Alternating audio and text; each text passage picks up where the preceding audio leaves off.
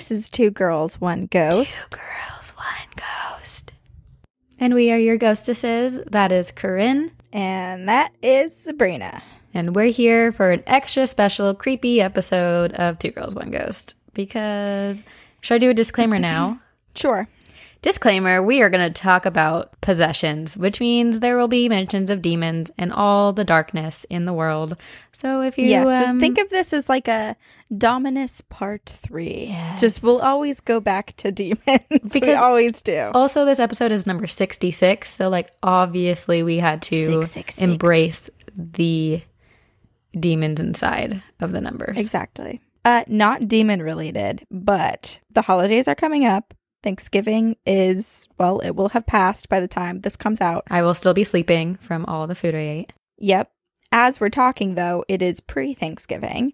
And my brother, Christian, flew home a couple days ago from LA. And I posted this on our Instagram story too. But he texted my mom, and my mom screenshotted it and sent it to me. And he, he texted her and said, Don't be afraid to vacuum up any insects and ghosts out of the basement movie room before I get there. Oh my God.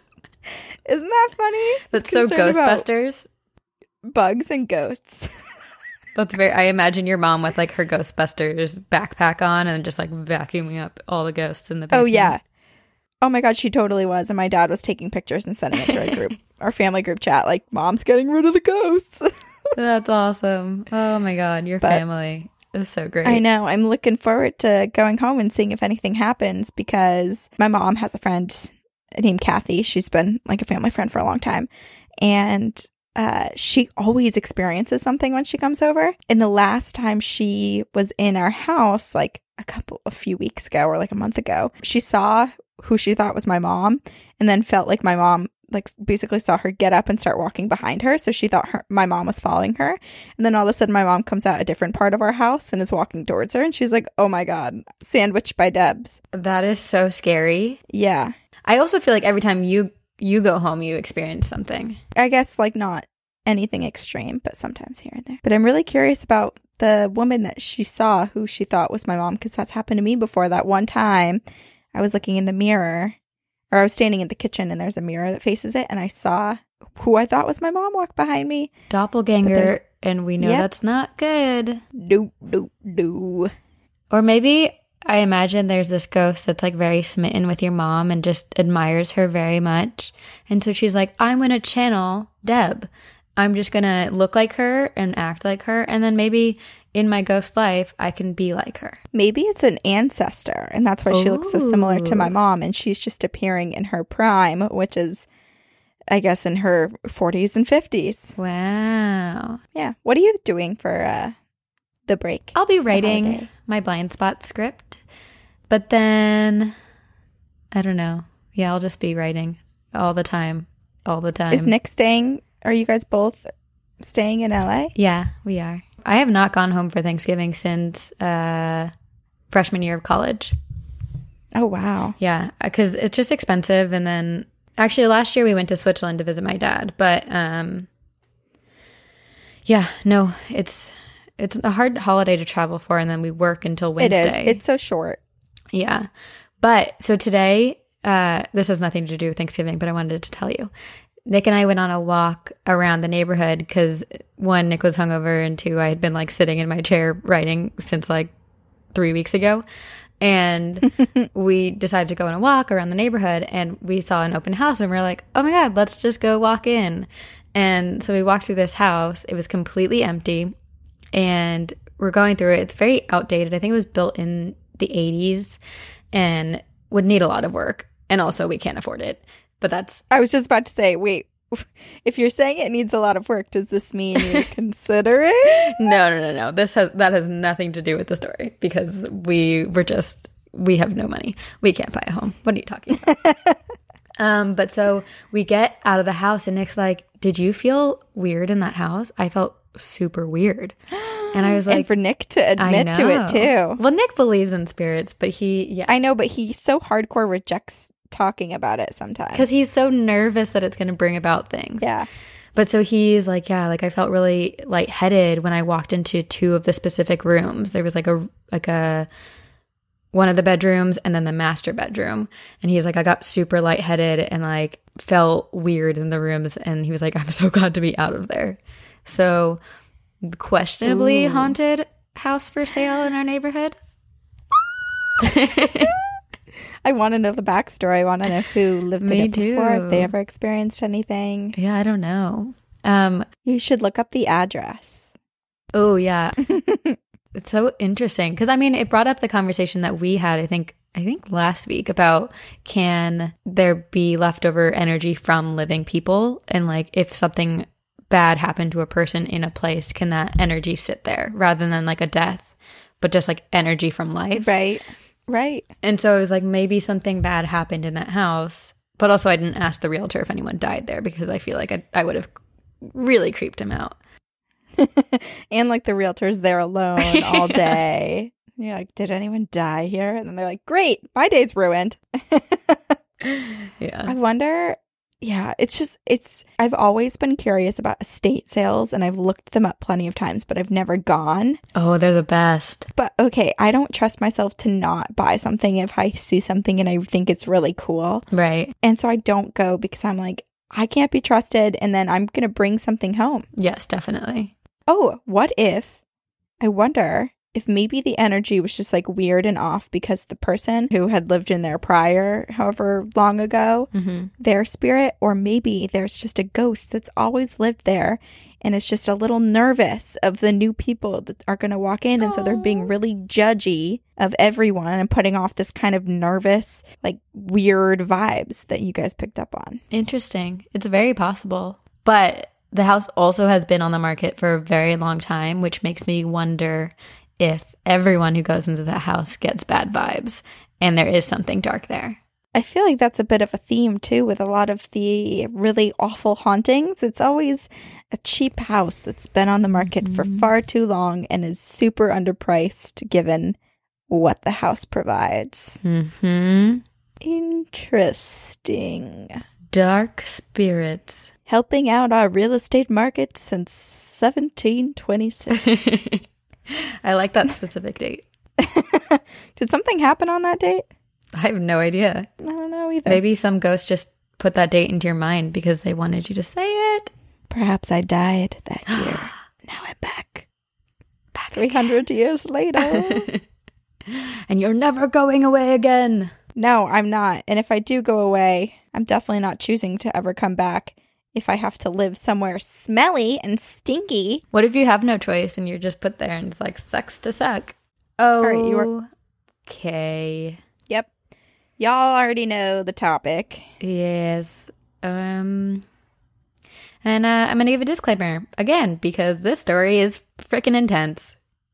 What did you choose? Michael Taylor. So today, Corinne, I'm going to share the story of Michael Taylor, believed by some to be the most shocking account of demonic possession ever to have occurred in the United Kingdom.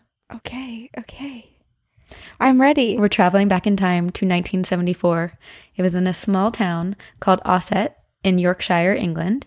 It was a sleepy town of around 17,000 people, and some of, and a family that lived there were the Taylors. And it was 31 year old Michael Taylor, his 29 year old wife Christine, and they had five children, all young boys, and a poodle. And as all stories like this begin, they were a perfectly happy family who loved each other deeply. Laughter filled the air emanating from their home. Yada, yada, yada, yada, yada. It was. Yada, yada, yada.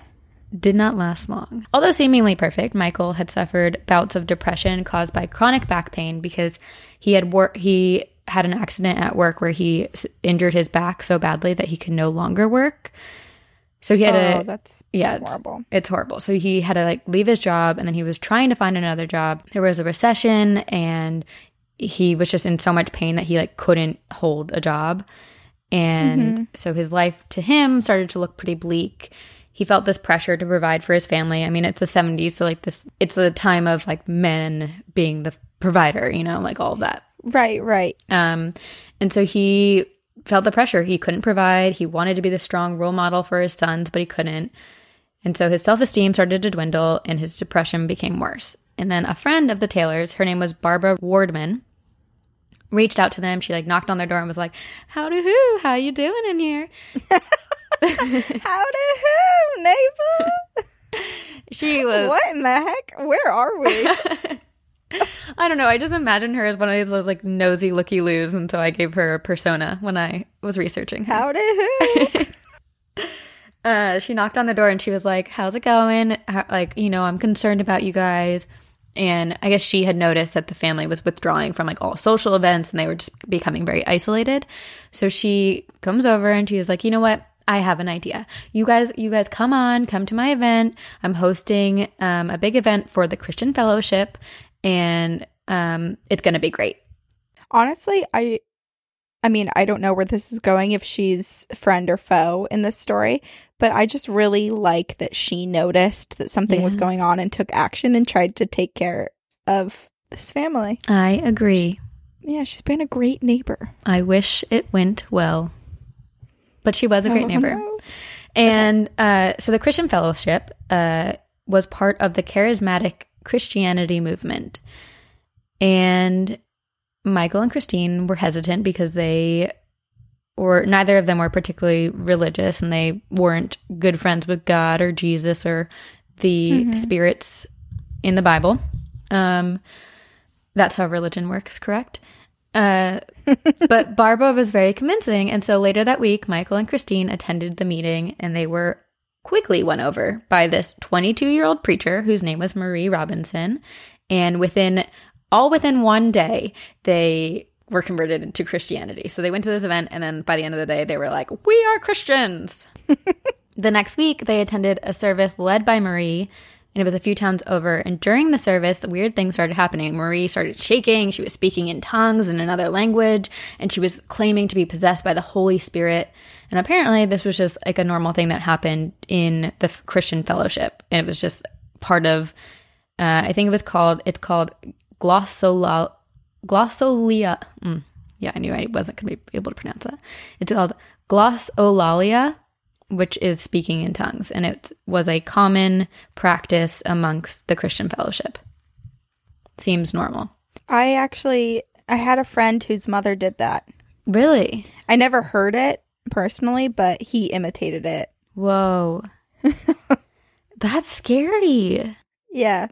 Because at what point do you differentiate who you're being possessed by? If if this is what they believe, how do you know it's not a darker entity pretending to be the Holy Spirit? Yeah, these are all great questions. I have no idea. I have no answer. I don't quite want to participate in it. Yeah. I don't know if people just if it's actually like intelligible words that are spoken or if they're just letting something Come if over they're just them? like letting Yeah. loose and saying whatever comes to mind. Yeah, I wonder if anyone has answers about this or understands this better than we do. Please let us know. Yeah, please educate us. We love learning. Learning is fun. We want to hear it from you versus the internet. Yeah. Agreed. So then Christine's kind of like, okay, this is kind of weird, but like, I love God, so I'm going to keep going. And Michael began attending more and more meetings of the group, and he was spending a suspicious amount of time with Marie Robinson, who was the preacher. And apparently, and there were a few different versions of the stories where some of them said this is what happened, some of them said this happened in a later date, not with Marie, but apparently Marie and Michael engaged in private rituals where they would stay up all night and make the sign of the cross over each other in order to ward off what they believe was the evil power of the full moon, which is like, that is super kinky. right? I mean, a little. it, it makes me wonder who kind of has the upper hand and who has the dominance over the other. Because I can't picture two people equally being like, yes, let's. Let's do the sign of the cross over each other. Were they naked? what did you just whisper? I said, were they naked? Oh, it was not made clear. Uh, I don't know. But I imagine they have. This is the picture I imagined when I was reading this. It's in like a concrete room within like a church. It's empty except for the two bodies, Marie and Michael, and they have buckets of holy water in like tin buckets right next to them, and they're both naked. They're kneeling on the floor, splashing each other with holy water, and doing the sign of the cross over each other, saying, Bless you, bless you. You know, it really is such a thin line between what's terrifying and what is a turn on. That's what I mean. Like, people have their weird things, and you know what? I could see well, how now this. we know what yours is.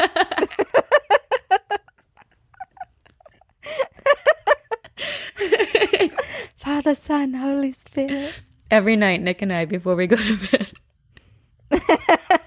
bless you, bless you. Uh, this is why I have such a clear image in my mind. okay. Glad we can make fun of uh of this story before it gets too dark. Okay. So, naturally, Christine begins to notice this like change in Michael. One, he's like clearly disappearing off late at night doing who knows what with Marie. And then he also became very irritable and annoyed with her and her children. He was acting as if he were too good for them. He would yell at them. He would kind of like storm out randomly. And um, she started to feel like the church was becoming a negative influence on his life. And she was also very concerned that she was spending that he was spending way too much time with Marie. But she wasn't the only one who thought that because apparently everyone in the congregation also noticed it. And then one night, the Taylors hosted a meeting for the Christian Fellowship at their home, and this is when things kind of started to get like really weird and take a turn. So at some point during the night, Michael began acting very strangely. He started shaking violently and shouting nonsensical words. And then immediately after he starts saying these weird words, another member of the group, her name was Mavis Smith, fell into an instant depression, started bawling her eyes out uncontrollably. She was like just so viscerally like depressed and um, sad. And so Marie, the preacher, went over to Mavis and put her hands on Mavis's knees and like her head and started speaking to her saying these words and apparently it was an exorcism which they had they didn't know at the time but marie was performing an exorcism on mavis in the taylor's house marie would speak these words loudly and mavis would writhe uncontrollably would say, swear and curse at marie and tell her she hated her and that she was going to go to hell all of this stuff and by the end of the night everyone was like extremely shook they had never seen something like this before and they were like let's let's uh, all go home and we'll reconvene next week. And then the next day, Marie, who again is the preacher, because I know there are a lot of names, Marie decided to check in on Michael at his home to make sure that he was okay after the previous night's events. And Michael took Marie into a private room and kissed her while his wife was in the other room. Um, I'm sorry. Me too. And Marie pushed him away, saying, like, what are you doing? Think of your wife. Christine runs into the room and is like, what's going on? Michael makes this weird declaration. Like, it's as if some words are just coming out of him and it's not him because he's speaking in like a very um, antiquated way, almost like, um, like he says, we have both over- overcome our passions. Like, no one speaks that way. So it was just Marie and Christine are like, this is weird. What's happening? And then in that moment, Michael apparently had a vision. And this is a story he kind of told after the fact that he had a vision in that moment. And in that vision, he was standing naked in a place that was not of this world. And Marie was there. His, her back was turned to him. She was also naked. And all of a sudden, Marie starts turning towards him. And in place, in the place where her eyes should be, were two snake like slits. Whoa. yeah. And then he that snapped. creepy. It's so creepy. He snapped back to reality, and Marie recounts seeing an evil overcome Michael. And Michael grabs Marie by the head and throws her across the room, knocks her out cold. Christine starts screaming. She's like grabbing him, trying to push him away, but Michael's overcome with this like inhuman strength, which keep in mind he has a horrible back injury, which has kept him from even working a normal job or doing normal house tasks because it's so bad. And here he is like throwing a girl around the room. And mm-hmm. then Marie comes to and she wakes up with Michael like staring in her face, in her eyes. And then all of a sudden his eyes kind of return to normal and he stands up as if nothing happened. Oh. it's just like, I mean, what is there to say about that other than I know where this is going and Yeah. I'm scared? I think everyone knows where this is going. Um, Christine then yelled at Marie and was like, You need to stay away from us, get out of this house. And so Marie leaves, and then Christine thinks, like, maybe like if they distance themselves from the church and from Marie, things will get better. But Michael's erratic behavior continued. He started wandering the streets in the middle of the day, in the middle of the night, muttering things to himself. He began removing religious iconography from their home. And one neighbor found him wandering the streets in this like crazy state. And the neighbor goes, Hey, Michael, are you okay? And Michael just spits on the ground, tells the neighbor to drink it because it was the milk of human kindness, okay. which I don't, This sounds like the making of a cult leader. yeah, right? It's weird. It's super weird. And also, like, what does it mean, the milk of human kindness? Is he like saying he's spitting Let's just be on the happy ground? it was his spit and not something else. I don't know. And then, okay, so then there's this other story, which I'm not really sure where in the timeline it occurred because it could have happened before or after the story where he like attacked Marie in his home. Regardless, there is this other story where Christine and Michael attended another service of uh, the Christian Fellowship, and Christine was so frustrated that she publicly f- confronted Michael about his relationship with Marie in front of the whole congregation. And she accused him of being unfaithful. And then Michael snapped. And Marie was there either as the preacher or just there in the congregation. And he starts lashing out at Marie. And like a murderous look takes over him. And he starts yelling and and kind of going at Marie and the whole congregation had to physically restrain him to prevent him from harming anyone. So all of these events, regardless of the order, all of these events are culminating. Everyone's like, okay, something is really wrong with Michael. He's lashing out. We need to keep a close watch on him. And then the church was concerned that he might be under the influence of demonic forces. So on October 3rd of 1974, Christine and Michael attended a meeting led by Reverend Peter Vincent. And within minutes of meeting Michael, Reverend Vincent was convinced that something was wrong. He so he like at that time when they were meeting performed a really small exorcism on Michael before sending the Taylors home. And that mm-hmm. night, Christine saw a change in Michael, a very slight change where Michael was terrified. He was afraid for what was happening to him because he felt out of control and that night he was afraid to fall asleep.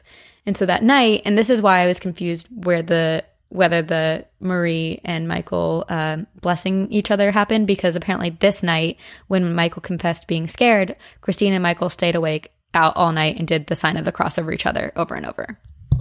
But maybe that was just Michael's thing and he did that with every woman he was intimate with. I don't know. So then 2 days later, later on October 5th, 1974, Michael returned to another fellowship meeting and his behavior was instantly alarming and the congregation drove him to see Reverend Vincent because it was so alarming. So they get to Reverend Vincent's home, and Reverend Vincent and his wife called for a second opinion of Reverend Raymond Smith and his wife. So it's the four of them, Michael and Christine, and they all sat together to eat a meal. And as they're eating a meal, Michael picks up his plate of food and smashes it violently on the ground. And then hmm. I hate this part but he grabs the Reverend Vincent's cat and starts pulling its hair out.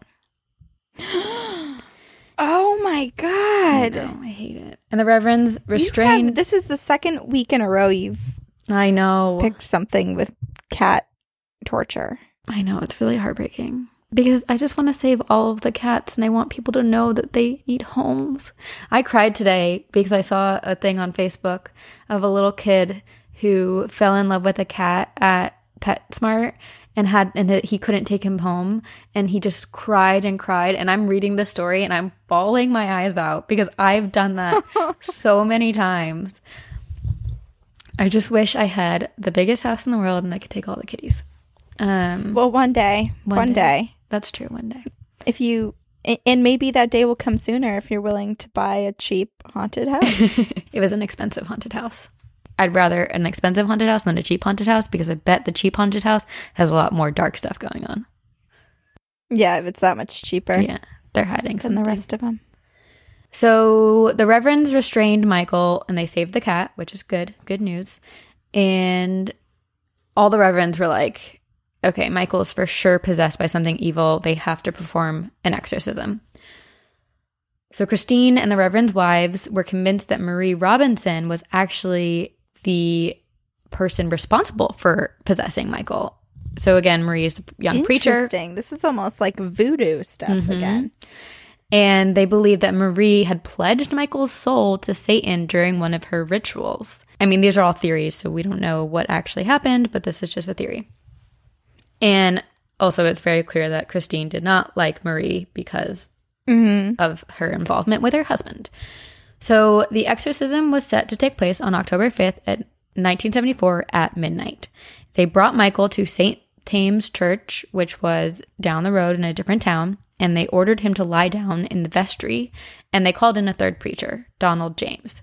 So now there are three clergymen, James, Smith, and Vincent, and they are the ones who will be prepar- who will be performing the exorcism on Michael. So they prepared the space, they lit candles all around, and then them, along with their wives and Christine, gathered around Michael, who's laying in the middle of all these candles. And the exorcism began, and it lasted throughout the night and into the morning. Michael went into uncontrollable convulsions and fits. He would spit, scratch, bite, and break out of his bindings. He was subjected to having crucifixes shoved into his mouth. He was doused with holy water, forced to confess his sins. He would growl and scream at different demons. And throughout the exorcism, it was believed that they rid Michael of over 50 demons. And 50. 50. That's a lot. mhm, and some of them. I feel like that's the boast of any story. I th- I think it was Anneliese who you did who had more Oh, demons. was she more than that? I think. Hmm. But it always seems like Well, some of them are probably lesser, and then there's like the head honcho right. Oh yeah. of the demons. Yep. Well, it was interesting because a lot of the stories I read listed the demons that they believed they freed Michael of, and it was like, for example, it was like the demon of incest, the demon of bestiality, the demon of heresy, demon of ma- masochism, demon of carnal knowledge, and like the list kept going on. And then on the morning of October 6th, the priests were so tired that like they like nearly fainted. They were both they were all three of them were just like so worn out and exhausted. They're like, we've Yeah, never done something like this and dealt with someone so extremely possessed. Yeah, so it's exhausting. and it's it's not even mental exhaustion; it's also physical Mm-hmm. exhaustion because, like, you have to be on high alert, and yeah. You can't just like lay down and close your eyes and be like, okay, and now, and now do this, and now I'm saying this. Like, you have to be Right. very aware. Yeah, you definitely can't try to sleep while an exorcism's happening. So the priests are like, okay, we're too tired to keep doing this today. Michael and Christine, you guys go home. Michael gets some sleep, and then tomorrow we'll continue with the exorcism. But they believe that there were three prominent demons still inside Michael the demon of insanity, the demon of anger, and the demon of murder. So, as Michael and Christine are leaving, one of the priest's wives, her name was Margaret Smith, received a warning from God. So, this is as Christine and Michael are walking out. God told her that the demon of murder was going to escape and kill. So she pleads with her husband and the other priest to complete the exorcism today, not to let them leave because something bad is going to happen. But they were all too tired and told Christine and Michael to return tomorrow.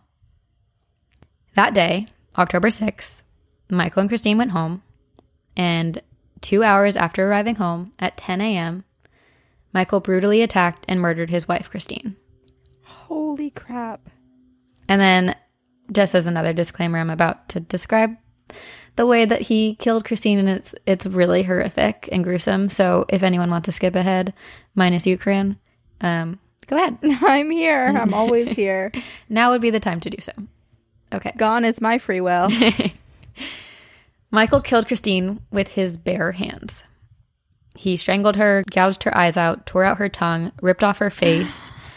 Oh my god. This this is like a monkey attack. You know when people Yeah. have pet monkeys Yes. and the monkeys just like brutally Mhm. attack them. hmm And This is what that sounds it's like. 100% like that. They said that the police, like the crime scene investigators who walked in, like just thought there was a ton of blood on her face just from being killed. But then they realized that there was no murder weapon and that he had like used his hands to kill her. And that like when they got closer, there were just holes in her face where every, like where all her facial features should have been. It was just completely gone. Oh my god, this is so terrible. Yeah. And it was determined that she died from asphyx- asphyxiation on her own blood before he mutilated her face. So it's possible he pulled her tongue out first, which caused her to choke on her own blood and die from that. I really hope she died before all of that extra stuff. Me too. I hope I hope it was quicker on her end for the sake of not feeling and experiencing that sort of pain and betrayal. Yeah, me too. Because that's the other thing. It's like when you know the person who's killing you and you're aware that that person is killing you, it's not only just the fear and the pain of the actual attack, but it's also coming to terms with the fact that someone who is close to you in your life Mm-hmm. is harming you. And in this case, it's her husband, who she's had five children with. Yeah. That's the last person you'd expect to hurt you. Right. It's so sad. Um, and another horrific thing, and I'm not going to go into too many details because I'm sure you can imagine how it happened. When he was done killing Christine, he then killed their family poodle. No, no, no. Okay, skip over. It. I know that's don't I, know that's why I didn't want to do the details. But okay, so Michael leaves his house and he's covered in blood and he's walking the streets in a maniacal daze and a neighbor finds him. He's completely naked, covered head to toe in blood, and he's shouting, "It's the blood of Satan. It's the blood of Satan. It's the blood of Satan." over and over again. Thankfully, just trying to give some glimmer of hope and comfort to people listening, their kids were not staying at the house because of the exorcism that happened the night before, so they were all at their Thank God. grandparents' house that night. So they did not have to witness any of this. Or who knows if they had they would have been victims if they were in the home. oh my God, yeah, that's a nine one one call. I would never want to listen to. No. No. Wait, when did nine one one become a th- become a thing? It was somewhat recent. It might not have been. It might not have even been a thing back then. 1968. Oh, so it was It was around, yeah. just there, hmm just in time. The very first call was on February 16th, 1968, in Haleyville, Alabama. Fun facts. Okay. So, probably the neighbor called the police, and then the police apprehended Michael, and his case was taken to trial. And at trial, Michael claimed to have no recollection of the murder and claimed he was possessed by demons. The Christian Fellowship was outed for what it was a fanat- fanatical cult. And Michael's lawyer argued that the cult used mind control to exasperate his pre existing mental issues, and that the exorcism then pushed a sleep deprived, mentally disturbed man over the edge into a realm of madness and murder. So basically, they tried to make it seem like Michael had no accountability in this murder. Mm. And it worked because he was found not guilty by reason of insanity and he was sent to Broadmoor Secure Hospital for criminally insane. And after four years at two different facilities, so he went, spent two years at Broadmoor and then two years at another one, he was released. Mm-hmm. Four years. And Four then years. yeah. And so all these people were trying to blame the priest and that like they shouldn't have performed an exorcism and all of these things. And the priests were like, no, we stand strong in what we did. Like that man was possessed and had we finished, like they, they uh, took blame for the fact that they didn't finish the exorcism, but like they stayed strong in their belief that he was, ex- uh, he was possessed. And then after Michael's release, he still had a very erratic behavior. And then in 2005, he sexually harassed an underage girl and again was given a slap on the wrist, only three years of community service and psychiatric treatment. And it's still a mystery, kind of that to this day has not been explained because, I mean, it's very possible this was a possession, but also it could have been a case of a greater mental illness like schizophrenia that just wasn't addressed because it was, you know, It immediately makes me think of bath salts too, the way people behave on bath salts. Yeah, I mean, the one thing with that is that this was such an extended period of time that I don't. Well, right, because when people are on bath salts afterwards, they're like so remorseful and can't believe that it was anything they would do. And but this guy, I mean, four years he spent, and then he gets out, and then his behavior is continued. Correct. Yeah. It also to go back to the first Dominus episode we did with the Rick story. I mean, that's one where there was no ending. It was like someone who never really got the help they needed. Right. And is And so still it- out there in the world. Yeah, it could be an untreated possession. Or mental illness. We either one, we don't know. Yeah, it's horrible, and and it's tragic to think like because a lot of mental illnesses reveal themselves in later times in life. So it's possible he seemed like a normal person and then later in his life he developed this or it revealed itself and it happens all the time with women too Yeah. the women who all of a sudden kill their three children and that's that it's like but at the same time it's he also spent so much time in a mental facility. Mhm. so it makes me wonder like what was their diagnoses? What did they say? Right. And then also like the the chain of events and the coincidence of this coming out when he got so involved with a the Christian fellowship that was practicing being possessed by the Holy Spirit and like using these other languages and doing questionable cult like things is that a more of a sign that it was a possession. I don't hmm. know. That's the thing with this podcast and all these episodes. If we had a dollar for every time we said i don't know we'd be rich. I could afford that haunted rich. house. We'll all move in. We'll buy a ranch. We should change our podcast too. We don't know. We don't know. We don't know Who with Corinne and sabrina the only thing we do know is that ghosts are real Yep, that's for sure. That's that we cannot argue. Mm-mm. Uh, Other people can try, but you're not going to persuade us. never i've seen them for any- myself Convince us any differently. all right corinne I've been sitting on this one for quite some time. i know you have This is the story of the Snedeker family. This is also a haunting in Connecticut. I was first introduced to a haunting in Connecticut when I was quite young because the Discovery Channel had a special, like a TV made for TV movie mm-hmm. about this family. And I think they, they called them something different. They had like different names and different last name, but it was this story. And my whole family watched it. My mom, my dad, me, my brother. And guess who were fucked up for years? how old were All you. Too young.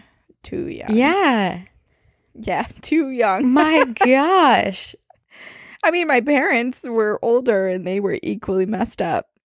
wow It starts young and forever this story has been haunting me. So I figured I should go back to it, revisit it.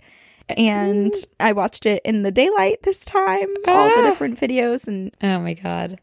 And now you're gonna haunt all of us with this story. so here we go. I will say it was me trying to piece together information from a bunch of the stories and really just take the information from documentaries over the actual movies because the movies did uh, obviously make some stuff up, especially the or the 2009 version. I have not seen it.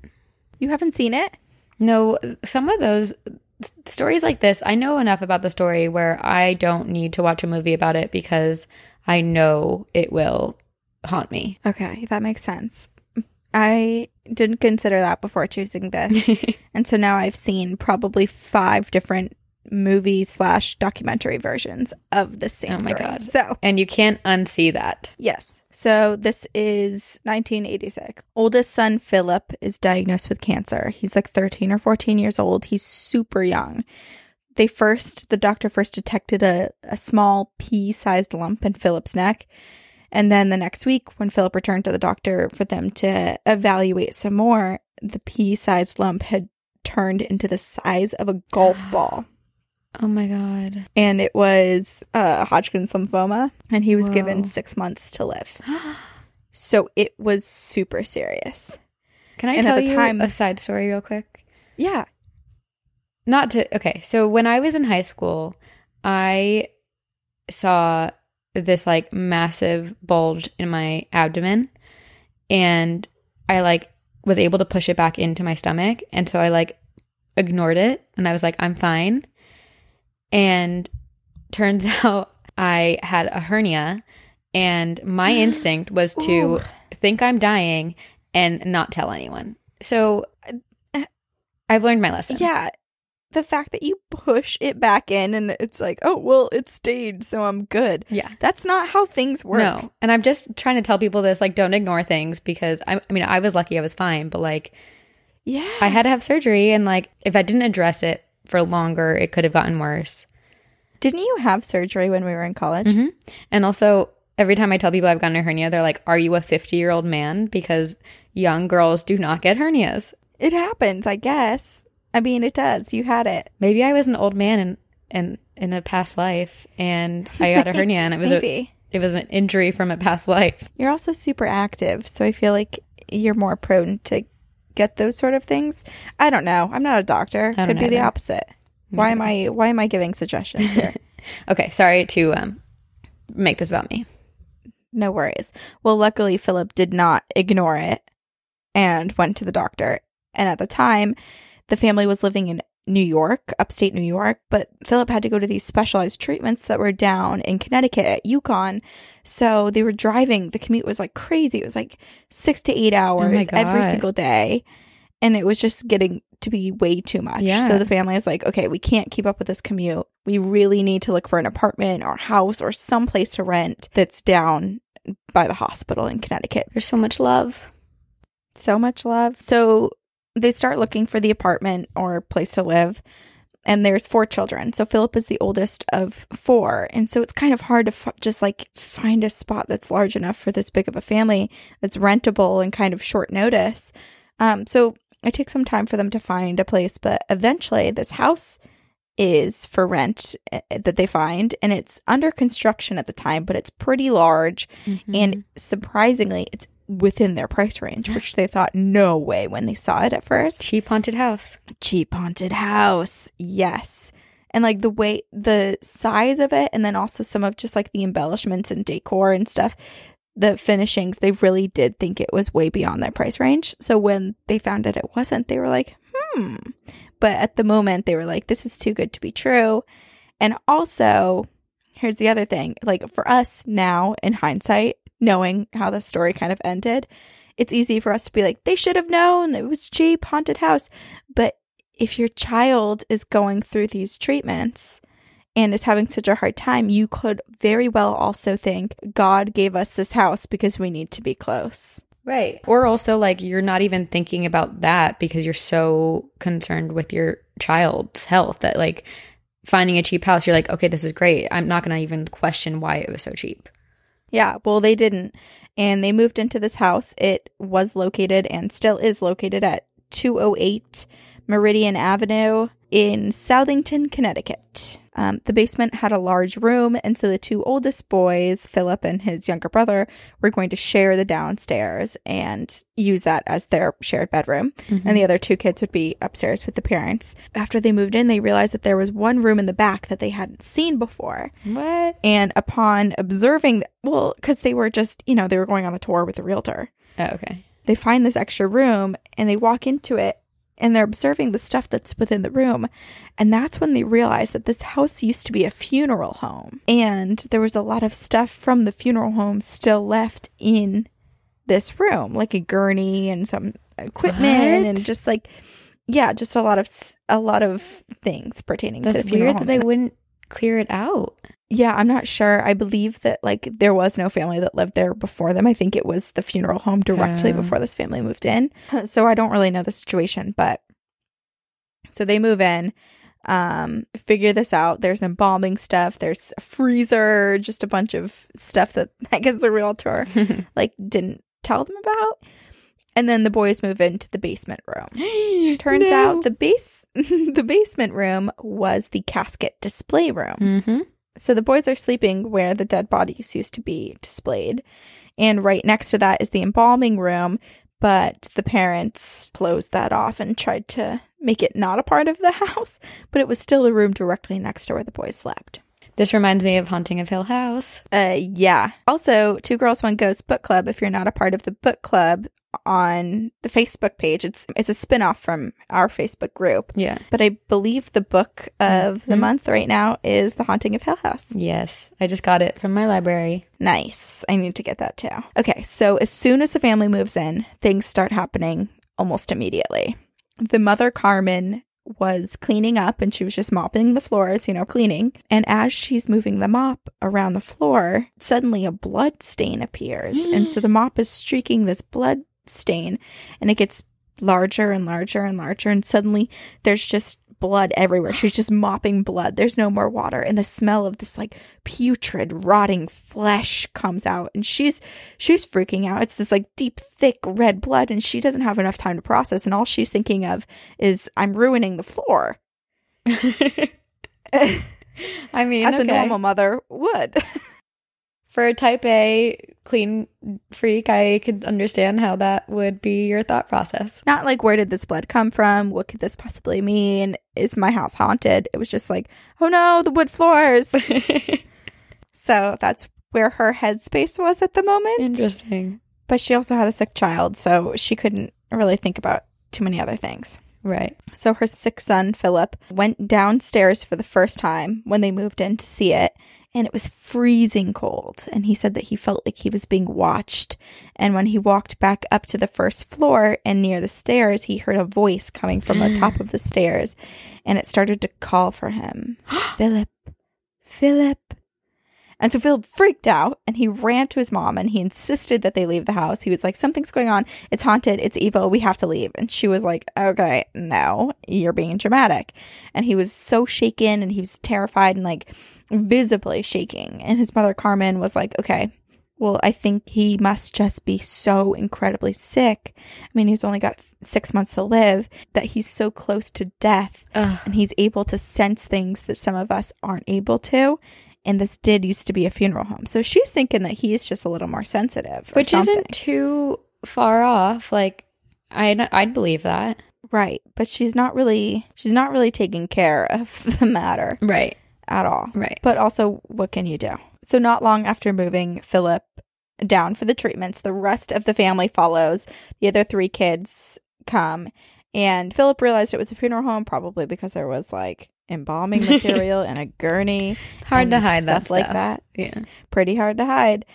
And so then he told the rest of his siblings, and then he gave his brother Bradley, who was the second oldest son, a tour of the house and of the funeral home equipment. And Bradley got on top of the gurney, and then Philip started to spin him around, Uh. and it got faster and faster. And suddenly he was spinning uncontrollably, and then Bradley started to get flashes of things, flashes of things What? that weren't supposed to be there and he's terrified and eventually gets off the gurney and he's like okay this is messed up i hate this house Whoa. and of course the parents are mad because they're like they're mad at philip for telling his younger siblings and scaring them and making them like the parents were like oh you're just seeing things because your brother filled your head and like filled your head with all these expectations of what would be here the father alan hadn't moved in yet because he was waiting for a transfer so it was just carmen and all the kids at this point. and he would drive down for the weekends but during the week Carmen was alone with the kids. And at one point, the daughter, the only daughter, she was one of the youngest,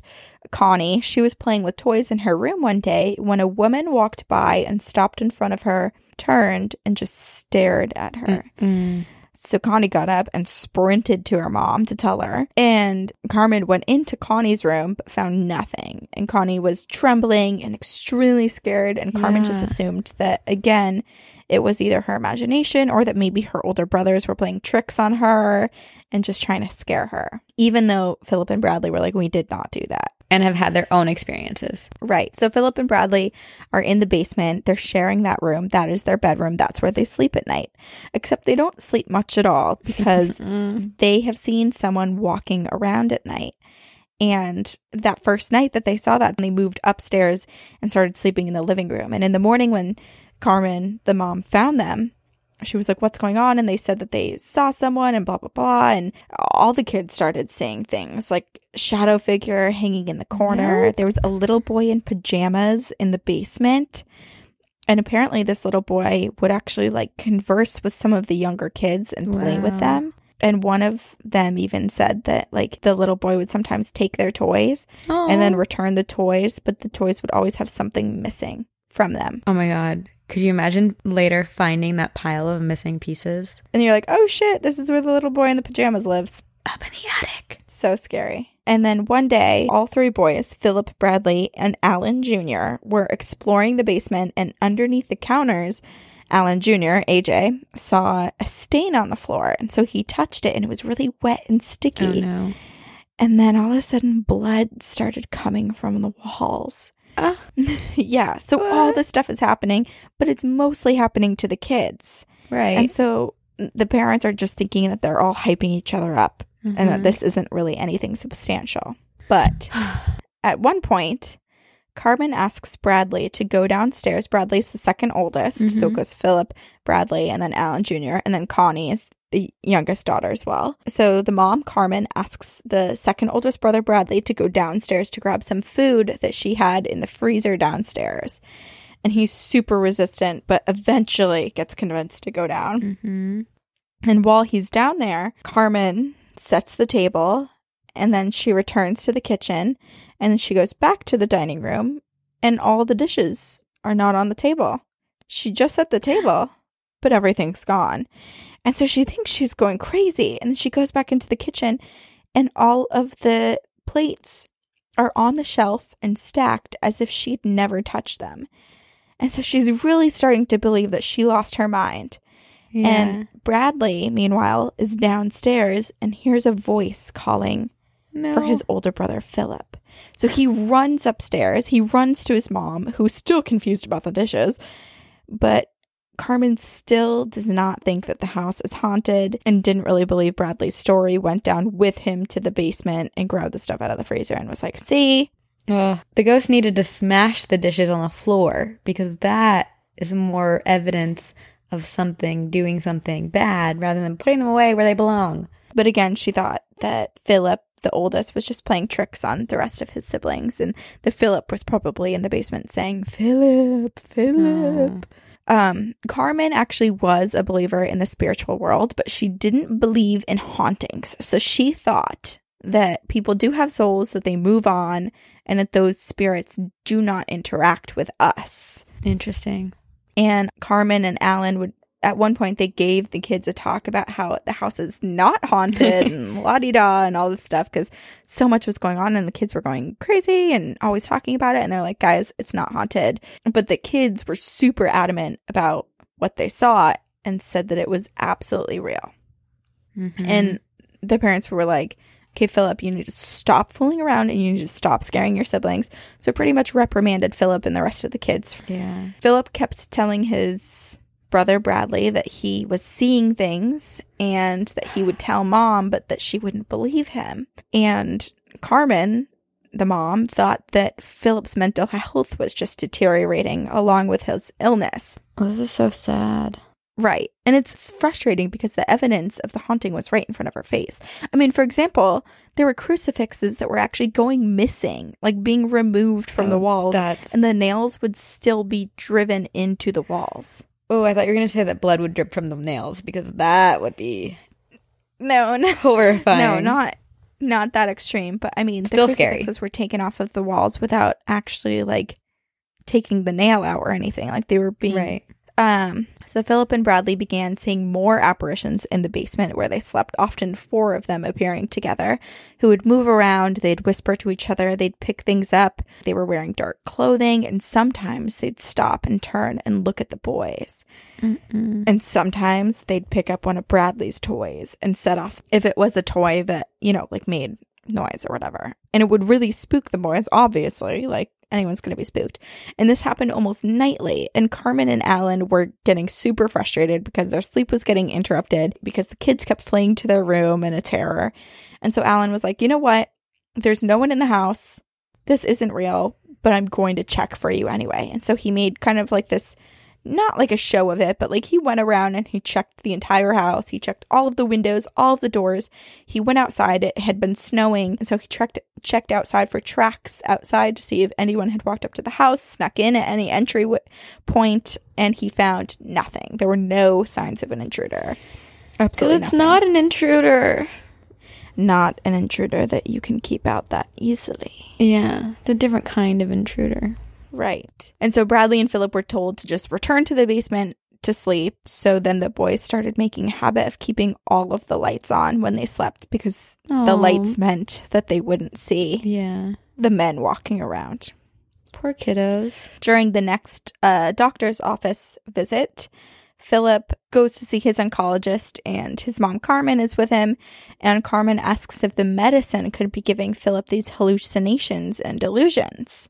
Because that was what she was thinking. She was like, there's no other way. Like, it must be the medication. And Philip's just like filling the heads of the kids because he's seeing all this stuff. Right. But the doctor was like, no, there's no chance. And so this left Carmen believing that maybe Philip had a psychological condition. So she doesn't think haunting, she thinks mental illness.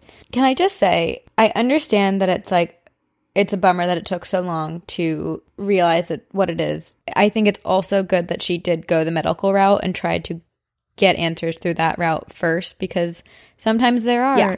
True. actual medical explanations. True, true. It's just for me, like, I agree. And I do think that you should go and see someone because sometimes it is, Yeah. a lot of times it is something that is more mental illness. But this was a case where it wasn't just Philip, it was everyone. Yeah. so that's why I'm like, okay, just like also consider some other things Yeah. besides that. But that's just me. I agree. Um, so then back at the house, like, mind you, this family's already strapped for cash. They moved their family from New York to Connecticut. They have a child who is going through these intense treatments and has this life-threatening disease. It's supposed to take his life within six months. Like they, they're spending all their money and putting all their money into their kids and their family and the treatments for Philip.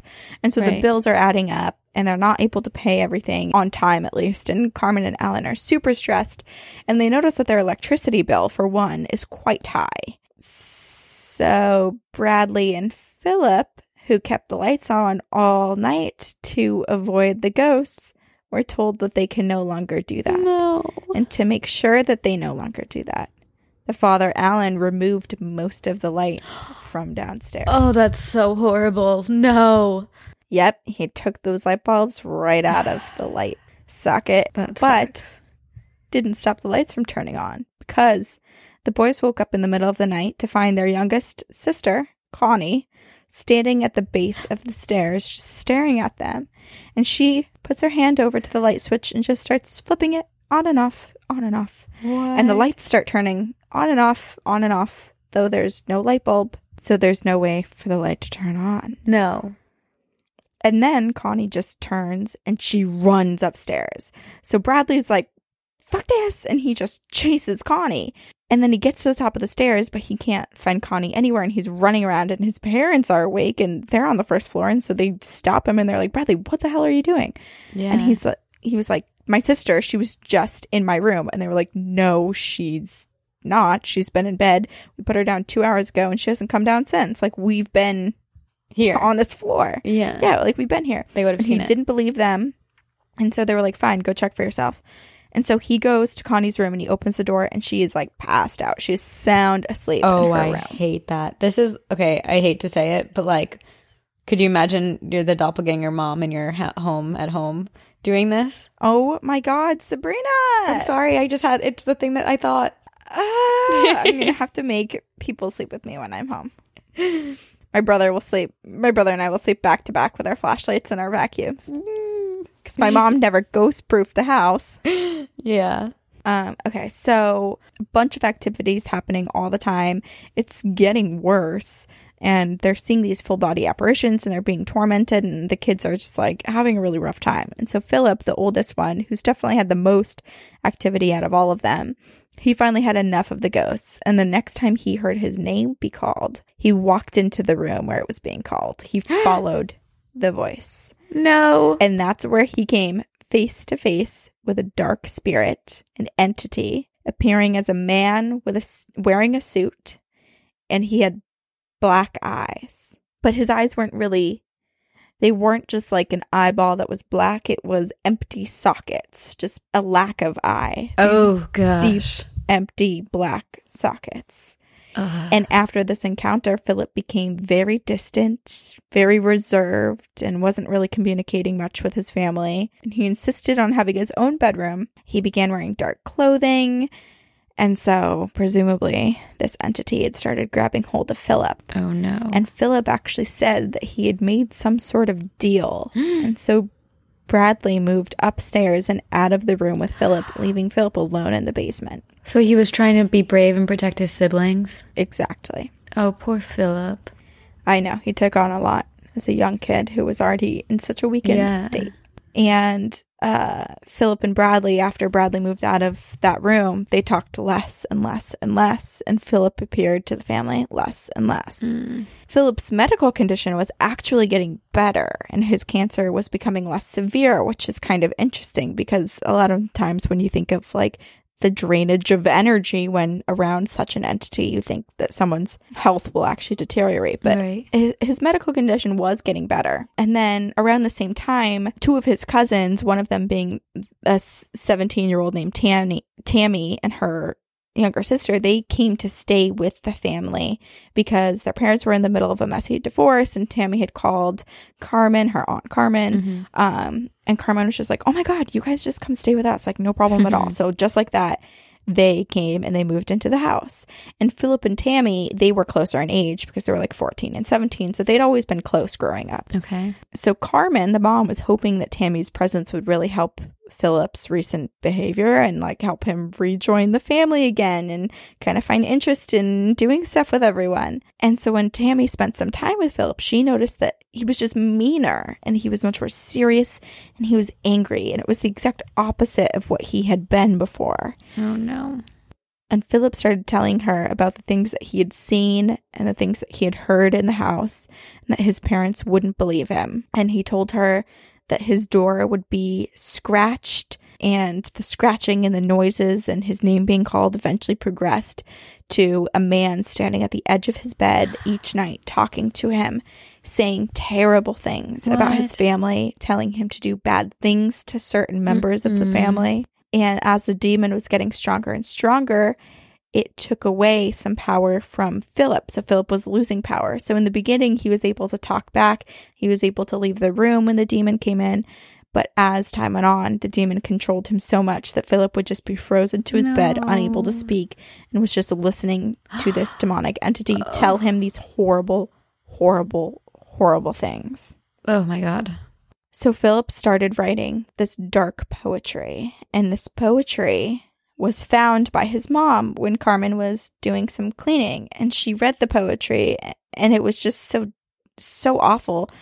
And she was a little confused actually about the writings because Philip he had dyslexia pretty bad and he was he did really struggle to even just write the alphabet in order. And this poetry was written very perfectly. There were no mistakes. And Philip had always struggled to write without errors like that. And so she was confused.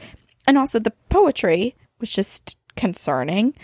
So she Mhm. asked Philip about it because at the time she thought maybe he was just like having a hard time and was just facing his own mortality and questioning things and was writing all this Right. darkness because which is was just, normal. you know, feeling these emotions. Yeah, he's a kid who was given six months to live. Right. I like wrote dark emo stuff when I was not given six months to live, you know? Like I was doing that just as a normal You're teenager. an angsty teen. yeah. Right. There was concern enough in the writing and how it was written that she did bring it up to Philip. And Philip told her that the man in the suit helped him write it.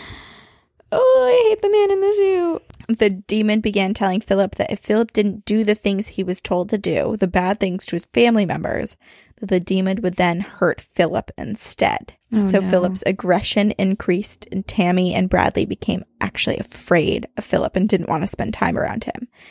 And to help Tammy feel comfortable, Carmen gave her some rosary beads and took Philip to see a psychiatrist. And he was then supposed to be going to ongoing therapy, which I think he did do for Mhm. quite some time. But not long after this, Philip tried to attack his cousin Tammy at night while she slept. Oh no. And that was that. He was just so violent. His family called for help, and an ambulance came and took Philip out of the house, took him to a hospital, and he would remain in the hospital for 45 days. Whoa. That night, Philip's his parents went to the hospital with him, and he turned and told his parents that things would get worse, and that now that he was out of the house, the demon would be after them. Oh my god. So after the hospital ordeal, Alan reluctantly leaves early in the morning to return to work, and Carmen went to the basement and sat on Philip's bed because she was kind of at her end, and she was like, "I just need to see if any of this is true. I need to see what he sees and what he feels no, down no, here." No, no, no, no, no, no. And it gets so cold, and she just all of a sudden feels so scared. But that's all that happened. She didn't see a man. She didn't hear Okay. voices, so she eventually returned upstairs. Sometime close to this time, the cousin Tammy was sleeping pretty peacefully now that Philip was out of the house. And she was still wearing the rosary around her neck, and the rosary started being kind of tugged, Oh no. pulled by an unseen force. Then her blankets were pulled from her, and she felt something tugging at her bra. And she told her Aunt Carmen, but Carmen didn't really admit to it being paranormal. She just couldn't understand it, and she didn't quite know what to say to Tammy. But this is really the thing, the moment that Carmen finally accepted what was happening in the house because one night Carmen was showering. The worst scene in any horror movie. Yeah. She was showering. I can't say showering. It's a hard word to say. Showering. It sounds, yeah, Say it really slow and then I'll speed it up to sound like it's normal. showering. Great. And as she did so, the shower curtain molded around her body, oh. around her face, and the entity was trying to suffocate her with a shower curtain. It was pressed so tightly to her face, and she was screaming, but her screams were muffled. But luckily enough, her muffled screams went through the bathroom and reached Tammy in Tammy's room, and Tammy woke up and ran to her aunt's rescue. Oh, God, thank goodness for Tammy. Thank goodness. And then Carmen and Tammy both went downstairs to the kitchen table to be with each other, and calm themselves down. It was super freaking scary. Yeah. And as they were sitting there at the table, a blackness, like a black mass, entered the room. And the women gripped onto each other. And Tammy thought that she saw a man in the mass, the figure of a man. Yeah. And she said she felt like there were hands all over her. Oh. And at this moment, her rosary from around her neck lifted up into the air and then it just shattered and the beads rolled all over the kitchen floor. yeah, nope. Alan, the father, though at work many, many, many miles away, was not safe from the home either. It was very early in the morning. It was like 5 a.m. or something like that. And he went into the office. He worked at a construction site, I believe. And he parked his car and, and went in. And from the office, he could see his car. So he was confused when his car started making noises, like the engine was revving. And he was like, Well, I parked the car. I have the keys. I don't know what's going on. And he's looking at the car as all this is happening. And then suddenly the car sped forward and What? crashed into Alan's office.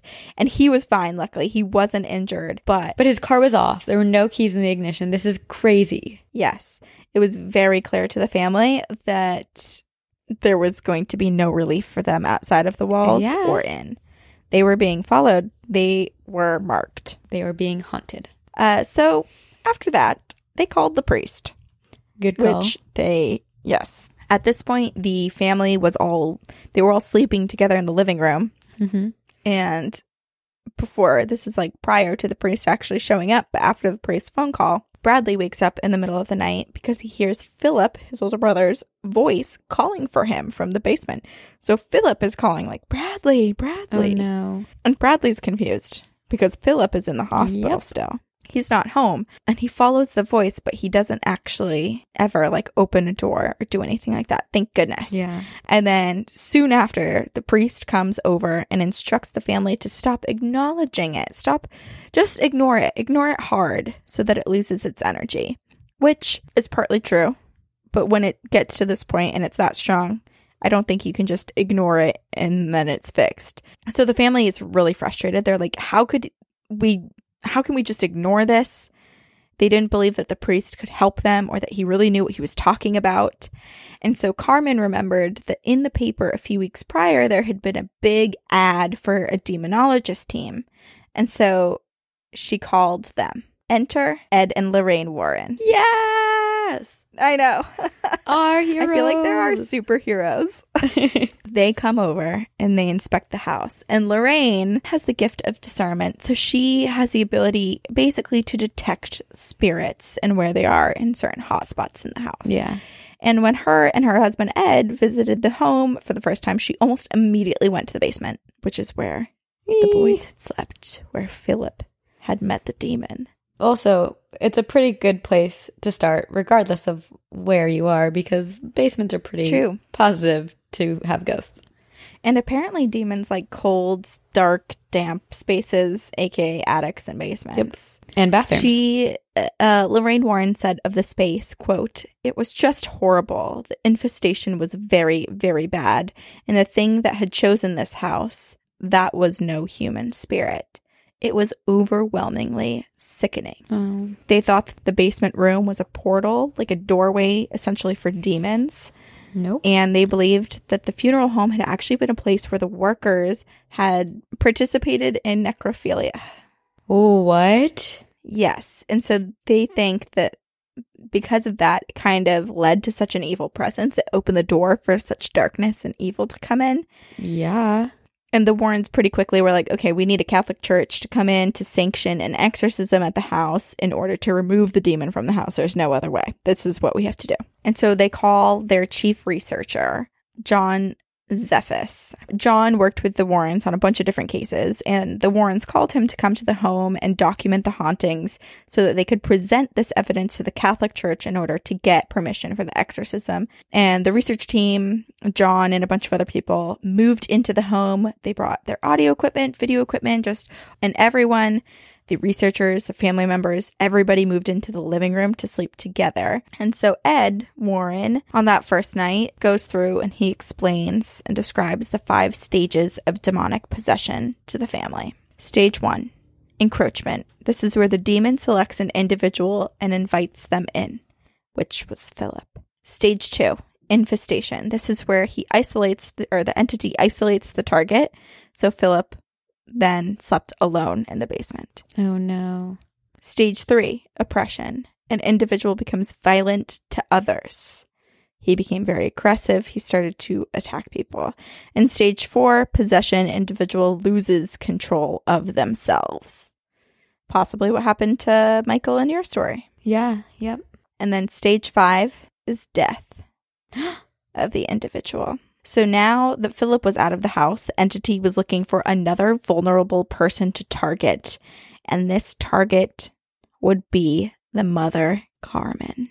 Oh, God. And as the group and her family were all sitting in the living room, Carmen was suddenly pushed back and held down by an invisible force, and her face and her neck became swollen and Oh. contorted. And she said she felt all of the negative emotions all at once. It was just every negative and No. she felt despair, she felt sadness, she felt isolation, she felt depression, she felt Oh, so embarrassment, sad. she felt grief, like just everything all at once. And she was totally overwhelmed and she said she just felt like she was living in darkness. Oh, that's so horrible.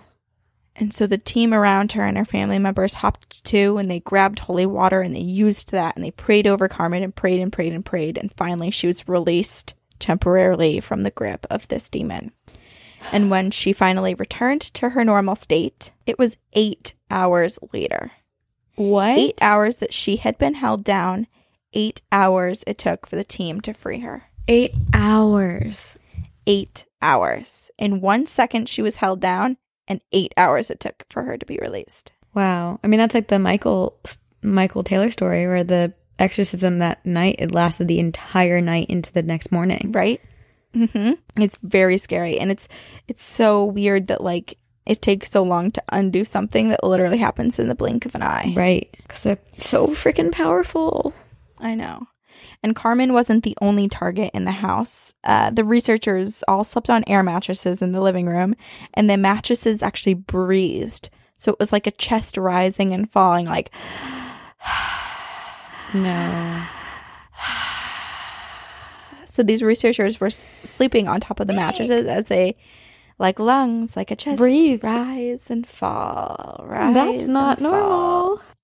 Yeah, and the researchers were like, we don't know why the demon is doing this. Is this like his way of exerting his power of letting us know that he's constantly able to do something and that he's always around? Because they'd never experienced anything like that before. Wow. And so the chief researcher, John Zaffis, who the Warrens had called first, he broke the rule of being in pairs of the buddy system. He moved to another room when everyone was sleeping, just like sat at the kitchen table and he was alone and he was just writing down the notes and all the activity from the day, just trying to collect all of the data. And then all of a sudden the room went very, very cold. And John knew that the demon was then trying to isolate him. And so he called out for anyone. He called for anyone and everyone in the home. He was yelling the names of other researchers. He was yelling the names of the children. He was yelling for everyone, but no one came. Everyone was asleep and no one could hear him. And so he walked to the basement door, which is where he felt the most energy coming from. And he opened it and he looked down to the bottom of the staircase. And there was the man in the suit with hollow black eyes. And his head swelled into this massive fireball, which then was thrown towards John at the top of the stairs, knocking him down to the ground. And John was like, This is the worst thing I've ever experienced in my life. And he left the house. He grabbed his stuff. He removed himself from the case. He took himself off the case. Whoa. He said that this was the worst case he'd ever been on and the worst thing that he's ever seen ever since. and he wasn't equipped to handle it. I mean, how do you handle and like I have so many questions. What entity was it? It clearly was an evil entity, but like I'm just curious. They We had, don't know. We don't have a name. they had no suspicions of it like was it Satan himself? I don't know. It it could have been. Yeah, we don't know. And the other thing is is like it never got to fully possess an actual person to the point of exercising a person. Right. and you know getting that speech where they're like i am beelzebub Yeah, or like yeah. whatever it was at this point exercising just the entity from the house Right. so I also sorry, just to comment on what you just said. I love that every demon gets a bad guy speech during their exorcism. I am It's so Beelzebub. I'm doing this because I want this soul. i know they do they all practice their monologues do any of them experience stage fright uh, do they want to audition for my pilot? Because I need demons. don't welcome them in like that I'm Sabrina. kidding. I bless this space with take backs five seconds to take it back. Right, same rule as when you drop you were food on the crossing your toes when you said it I was actually. Um, okay, so the Warrens then had pretty much plenty of evidence to contact the Connecticut diocese to come to the house. And that is when, and I, I'm not sure of his actual name because in the Discovery Channel movie, his name was Father Frank, but they did change like pretty much everyone's name in that one. So I have no idea the Oh. actual name of the father who came, the priest who came, but I'm going to call him Father Frank in Okay. this. So Father Frank came, and something we've talked about before when we talk about possession, the Catholic Church and how they're they do exorcisms and whatnot Mhm. is that they're very selective in Yes. exorcisms and pretty much when the Catholic Church needs to investigate a haunting or a possession, they do so with a boatload of skepticism. So the Right. priest enters the space believing that all activity and everything that everyone's saying is fake. Mhm. It's not paranormal.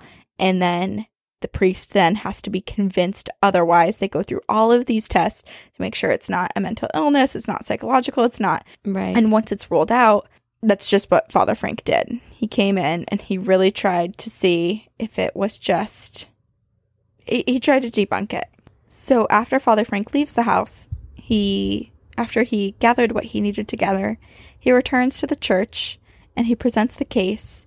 And the church is like, yes, we will do an exorcism yep. which is quite rare. And what's even more rare is the type of exorcism they needed to do. It was some sort of entity, some sort of possession that was quite unique, unique and dangerous. Yeah. So, so then another priest uh, comes to the house to perform the exorcism. I wrote Father Richards. Not sure if that's actually the priest's name because again, I'm going off of a documentary that had changed everyone's names. Okay. Okay, so this priest started by cleansing the house, which, which like super angered the entity.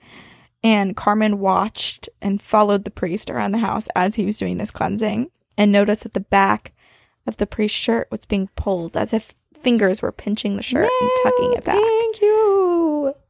And he looked over at Carmen and acknowledged what was happening, but he didn't say anything.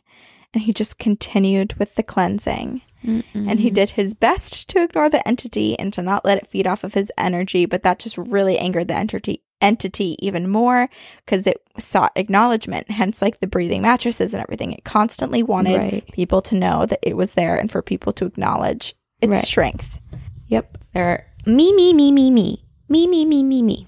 Get over yourself. Yeah. And so the priest knew that this would be a really tough one, and he gathered together people in the house. There were um, no children in the house. They were removed for the exorcism part, but a bunch of people were in the room and they listened to Father Richards as he read the prayer. And as he was doing so, everyone tried their best to ignore the demon around them because the demon began throwing things off the bookshelves, Ah. smashing items. It picked up Carmen and threw her against the wall. And Tammy was also targeted. She was pulled off of the ground and choked, and she just dangled there, her feet not touching the ground, gasping for air until she was eventually released. And just everyone continued with the prayer, did their best to ignore what was happening around them. And then the cleansing and exorcism just continued. And eventually, all of a sudden, lightness came. Oh. And the sun entered the house and filled the house with light. The temperature all of a sudden got warmer, and everyone felt this peace about them. Whoa. And this entire ordeal apparently only lasted for nine weeks. It was nine weeks All of that in total that all this happened. Apparently. I mean, I believe that. I feel like the first week it starts and then it slowly starts to ramp up. Nine weeks is a pretty good chunk of time for a demon to like build its energy. Yeah, especially too if it's it's coming in on a group of people that, you know, are already dealing with stuff and Yeah. might be easy targets. So the family in total It's the nine week demon diet. I hope we never, no one has to go on that diet. so the Same. Snedeker family, uh, they lived in there for, uh, I think, a total of like close to two years in that home, but eventually they did move out. There was just too much that reminded them of everything. There was too much darkness. Um, their son Philip was released from the hospital and he was cancer free. What? And the cancer didn't return for a very long time. He went on to have a normal life. He worked as a truck driver. He got married. He had four children. But then, unfortunately, his cancer did come back. And it, on August 9th, 2012, Philip Oh, passed wow. away from his illness. but he lived a full life when he, was got to told he had on and live six. a whole life. When he was told he had six months. Yep, six months to live turned into many, many years and a family. Wow. Um, this story was the basis for the 2009 film The Haunting in Connecticut. Mhm. And many people are also quite skeptical of this story as as comes with the territory of possession. Yep. No one wants to admit it. Admit it. Yep. Um, they think that the family fabricated it all. Neighbors started trying to like document what was going on and said that their stories didn't add up and blah blah blah. Well, apparently there are many people out there fighting very hard to convince themselves that this story was not true. But alas, the family members for the most part are all still alive. There are many, many documentaries that they themselves appear in along with Lorraine Warren. Um, and that is the story of the haunting in Connecticut. Wow.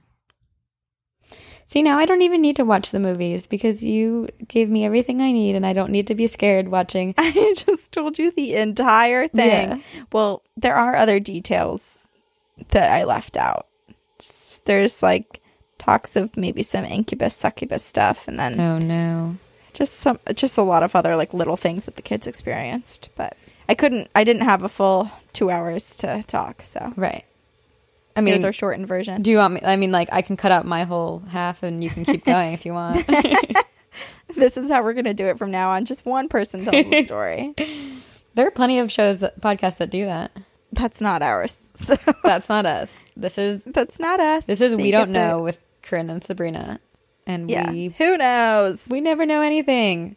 All right. To add to the horrors, we have listeners who have dealt firsthand with possession. Do do do do. Okay, this is from Shelby. She says, Hey, ghoul friends, or my favorite ghostesses. I've been listening to your podcast for a while and sending you pictures of my black fat cat, Sheldon. She has, and I loved it. Um, thought I'd tell you about my ghostly stories that I grew up with and heard about from my family. Starting out, I used to claim as a child of about three years old and onwards that I could see my guardian angel and other things in my room at night. Thinking back to it, some of it may have been shadows in the dark or maybe just an imagination thing going on. But regardless, I figured out later in later years I'm really sensitive and I'm heavily empathetic along with a bit of clairvoyance. I've predicted things to happen in my dreams and once predicted a death of a resident in my previous job. Mind you, this death came out of nowhere and I predicted the exact outfit she was wearing at the time of death. Knowing this, I'll indulge and say that I used to work at a nursing home, and with that comes a lot of ins and outs. And all of the CNAs and staff have chimed in on paranormal happenings, be it bumps in the night or malfunctioning chair alarms, it's all there. What I saw, though, were shadow people glimpses of people, movement in the corner of my eye that just barely passed through. And now that I'm currently at my new job, the shadow sightings have stopped completely. That's a good thing. Besides the nursing home shadow people, I've seen the Hat Man on one occasion. My friend said that her home was haunted and the property around it was also heavily haunted. In my hometown, there's a few haunted places, and her house is one of them. So on a cool uh, Iowa night, we were all laying back and talking, and I told my friend, I better get going, it's late. I sat up, and the first thing I see is the shape of a man with a hat, standing at about six feet tall. I froze up all at once and backpedaled across the trampoline, and then when I looked away at my very concerned friend, it was gone. I was pretty shook, and I really couldn't get the image out of my head. My next story is two visitations I had after my paternal grandfather passed away. Grandpa F was the kind of ornery jokester, and he always had a certain smell to him. He had his own aroma. About three years ago, he passed away, and it was really hard for all of us. He had actually died once before by drowning, and the police pronounced him dead for two whole minutes. Not Whoa. to mention, I know. Not to mention, in his later years, he accidentally set himself on fire twice while on oxygen. Oh my God, this guy's lived a crazy life. Oh, yeah. So it took a lot to drag him down, and we still weren't ready. One of the first weeks after his funeral, in an already sort of spooky apartment I shared with another friend, with footsteps, voices, etc., I was sitting on the couch on my computer, and all of a sudden, the smell hits me.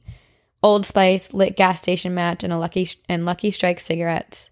Mind you, there were no men in the apartment, and I lived on the second floor. I was overwhelmed and confused, but it only got stronger from there. While I sleep, I have a habit of pulling the blankets around and hugging them, so sometimes my bum hangs out from the under the blankets.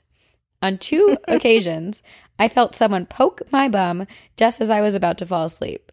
The second time, I swung my arm around and said, You better fucking stop. And it did. It, it was only after these events that I talked to my grandma, Gram- Grandpa F's wife, and found out that he would wake his own kids, my aunts, uncle, and dad, by poking them. I still sometimes get the feeling that he's around, and sometimes I can see glimpses of him and other people. He always had these eyes that always smiled, glinting with mischief.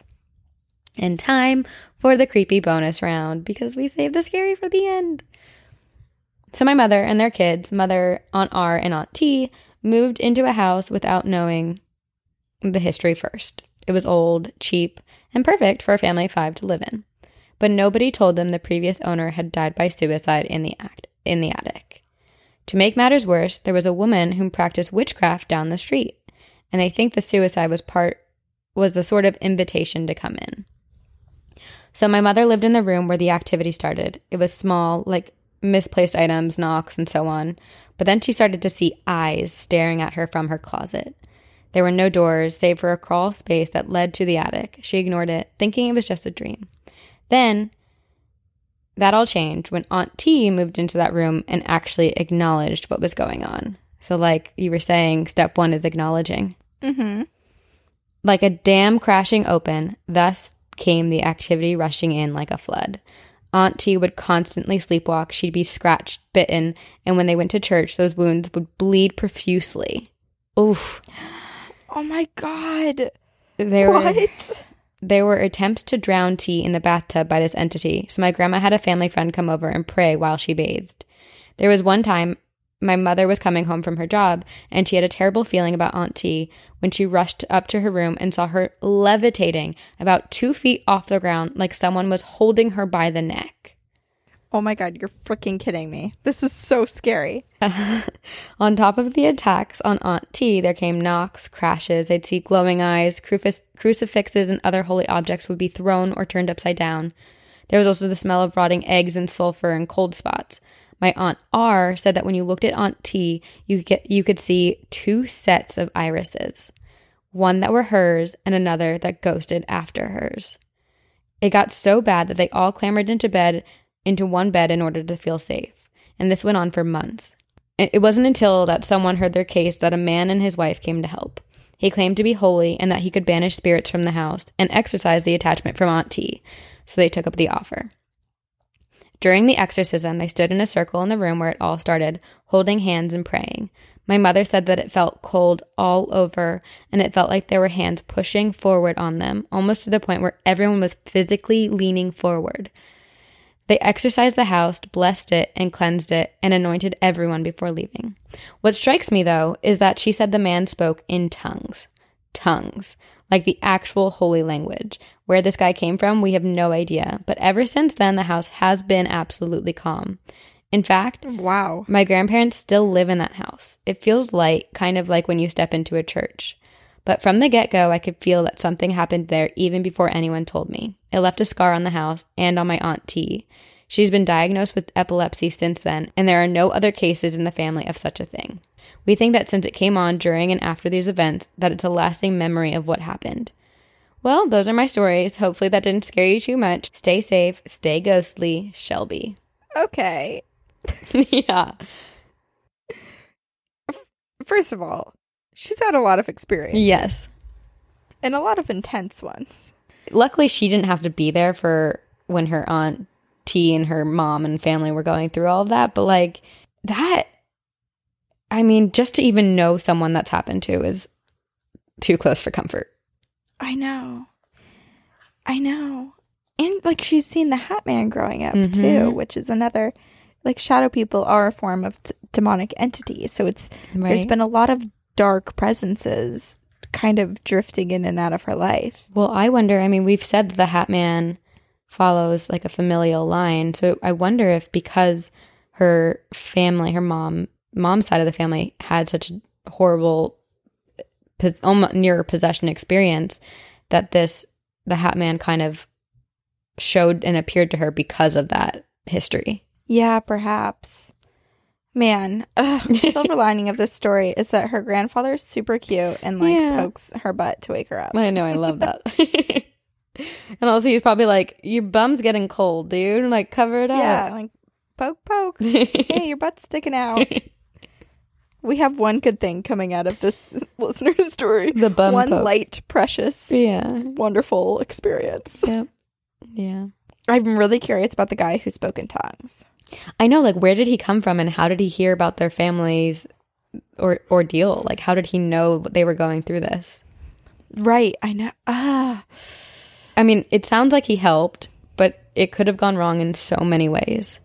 so many ways, especially if someone is speaking in tongues or in any language that you don't understand and you can't comprehend or what's actually to come. I know. You know? I don't Like someone could be cursing you, but if it's in a different language, you don't know. Yeah.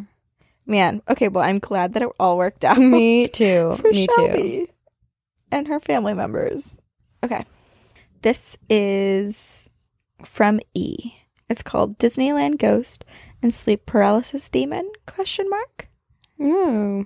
Hey ladies, my name is E. I have binged all of your podcast episodes and love the show. Great job. I have a bit of paranormal activity that has happened to me over the years and decided to write in just so my experiences are out there and my encounters live on in a way. So a few years back, I used to work at Disneyland overnight. And my first and most terrifying experience was on the Mark Twain boat while working on the second floor deck. I got chills all over my body. I started looking around to see what could be causing this, and I looked towards the island, Tom Sawyer's Island, since I feel some stares coming from over in that area, and there's No. nothing. And as I turned back around and tried to keep on working, ignoring the feeling of being watched, all of the lights go hmm. out on the boat. No. So now I'm standing on the second floor of the boat in the dark with only my the only light source coming from the restaurant across the way. Oh my god. This sounds so scary. That sounds horrifying. Since this is after hours, there are minimal lights on. I try not to panic and try to look for a logical reason of what could be going on. I look up to where the light switch is, which is in the same place where the captain steers the boat at the very top. And since it's surrounded by windows, it's easy to see inside. And as I look inside, still on the second floor, I start to make out a silhouette of a person. And as I Oh. keep staring, it raises its arm to a 90 degree angle and starts waving at me from side to side in a robotic fashion. oh my god. I felt my blood drain from my head and I ran off the boat deciding to take an early break. And when I returned, the lights were back on and the shadow was gone. My second story is about what happened in my apartment while I was trying to get some sleep before going to work later that night. Earlier in the afternoon, I was watching some paranormal videos on YouTube and I was zoning out due to the lack of sleep. And as I was nodding off, a video about demons started to play, and the name Beelzebub was repeated several times throughout the video. Oh, video. that's not good. and for the rest of the day, I couldn't get the name out of my head. And then he writes it three times. Yeah, don't but say I'm not going to write it three times. Don't say it. Um, da-na-na, da-na-na, da-na-na, kept repeating, and no matter what I did, I couldn't stop thinking about it. So the time came where I wanted to get some actual sleep before going to work, and still the name was there. Da-na-na, da-na-na, da-na-na. As I laid down, falling asleep, I woke myself up by actually saying the name instead Oh. of it being in my head. Like when someone wakes up from laughing in a dream. Well, I decided to ignore it, and still being ti- tired, I fell back to sleep. I then wake up again. This time I have a horrible feeling that I'm being watched. I try to move my head to look up, and I can't move. And there's a crack in my bedroom door and a very small amount of light peering in so I can make out things in my room using my peripherals. You keep like freezing, and it's really scary. I know you do too. I'm trying to ignore it. Okay, I'm gonna move this over your face so I can't see your video. That's how I am with yours. That's what I did. Okay, perfect. This is when I see it a big black shadow with long pointing fingers and horns like a sheep. I start to panic and try calling out for my wife, but no sounds come out. As I stare at this creature, one of its hands falls off, and I can hear it dragging itself using its pointy fingernails across the floor to climb onto my bed. Just the hand. It wrapped just the frickin' hand. It wraps its fingers around my neck and starts to choke me. I am then lifted off of my bed and taken to the crack at the door, separating my room from the living room. And the demon or creature starts whispering in my ear and forces me to look through the crack onto my living room. And I remember seeing my wife with my mother in law holding my daughter having a conversation. It then whips me around, still whispering to me, unable to make out what it's saying. At this point, I can see my body laying on the bed with this black hand Oh my around my God. neck. I was then thrown towards my body, and the thing, what? Sabrina? Corinne? Sabrina? Yes. Okay, can you hear me now? Should we switch to the phone? Yeah. Call me. Yeah. Goodbye. Bye. Video is much too scary right now. Hi. Hi. Well, that was scary because that, that Yes, video went black. Yep. And then you started sounding All very right. scary. Okay. Moving on. All right. At this moment, I can see my body laying on the bed with this black hand around my neck. I was oh. then thrown towards my body. The thing disappeared, and I got out of bed immediately. And I rush out of the room to find my wife and my mother in law talking in the living room. And I start freaking out because what I tried to reason as a nightmare was actually happening. Happening.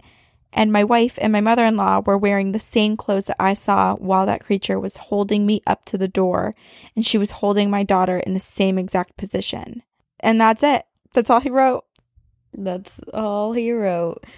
Okay, E, Yeah, you totally He said he said I have several others and one that happened while working in a hospital, but I'll write about that next time. Keep up the awesome work. E. But yeah, that's where the story ends. He had a it was like he was his astral self was ripped from his body by this demon Yeah. and then No. thrown back in. No. No. no I don't like no, it.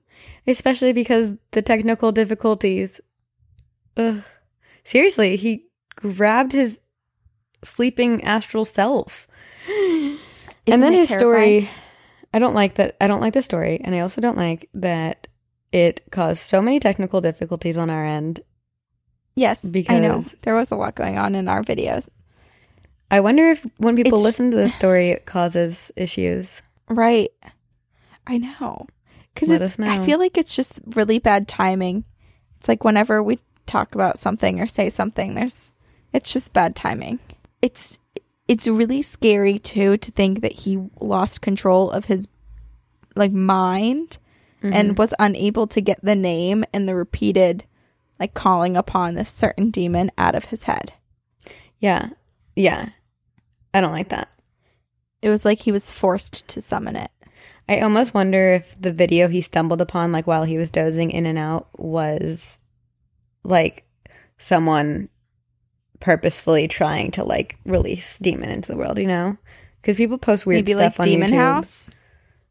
Because people are always saying that they're Yeah. experiencing stuff after watching Demon House. Yeah, yeah, So maybe it's unintentional, but yeah. And then, it, like it, the Disneyland experience wasn't wasn't lighthearted at all. I know. People say Disneyland is like extremely haunted, and um, the idea of, I mean, just like being in the Mark Twain boat freaks me out because you kind of are like on an island, right? Like you're like on your own, and like then it makes me like the other place in Disneyland I think is extreme. I bet is extremely haunted. Is It's a Small World, and can you imagine like being in that place and all of a sudden like the mannequins start moving and talking to you and like Oh my god! All the dolls just turn their little eyes. Hi. Hi, E. We are happy you're part of our world. Stay with us forever. And then it speeds up. Oh That's God, the cre- that would be what if the "It's a small world after all" just speeds up? It's a small world after all. It's a small world after all. Oh my god! I'd have a heart attack. Yep. No. I'd probably perish right there. Yeah. Well, let's not die, and I hope everyone will email us their ghost stories. And if you've ever been possessed, or if you know anything that we don't know, which is probably a lot, email it to us at two girls one ghost podcast at gmail.com. We have social media. We have Instagram. We have Facebook, a Facebook group that you can join. We have a bunch of spin-off groups as well, like the book club, Coven, etc., etc. So check those out. And we have Twitter too. And um, we have a live show coming up at the Hollywood Improv on January 13th at 9 p.m. Uh, general admission is $25. Hell yeah. And VIP is 50 and tickets are selling out fast. So um, support us. Show your support by coming to our live show. Um, and then you can also support us by purchasing merchandise and representing us that way. You can rate and review us on iTunes, and then you can also da- donate to our Patreon. Hell yeah. And we will And we will see you see you on the, other, other side. side. Very spooky.